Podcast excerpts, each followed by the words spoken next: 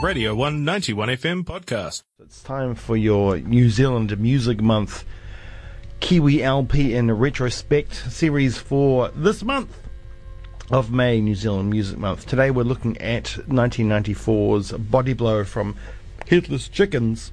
Um, of course, Headless Chickens, one of our most be- beloved bands. Everybody loved George, which was um, kind of made around the same time as Body Blow, but it was a um, not an album single, then came out on the, the next album. But this record, coming out in 1991, being re released in 1993 for Australia with new songs, remixes, and a whole bunch of other stuff. And then it's been re released this year, actually last month. Um, it was re released an extended version of this record, which, if you haven't checked out, you should check out now. Um, but their biggest album, it was, wasn't it? Um, producing um, several, three top 10 singles and achieved double platinum sales. Um, songs like uh, Gaskrankinstation, um, of course, Cruise Control, which got so much airtime, was all over the television, wasn't it? That track um, with uh, Fiona McDonald on lead vocals, I'm pretty sure. Um, she didn't write that one, though, it was Chris Matthews. Uh, the band kind of came out of the ashes of a couple of bands, um, go all the way back to Children's Hour.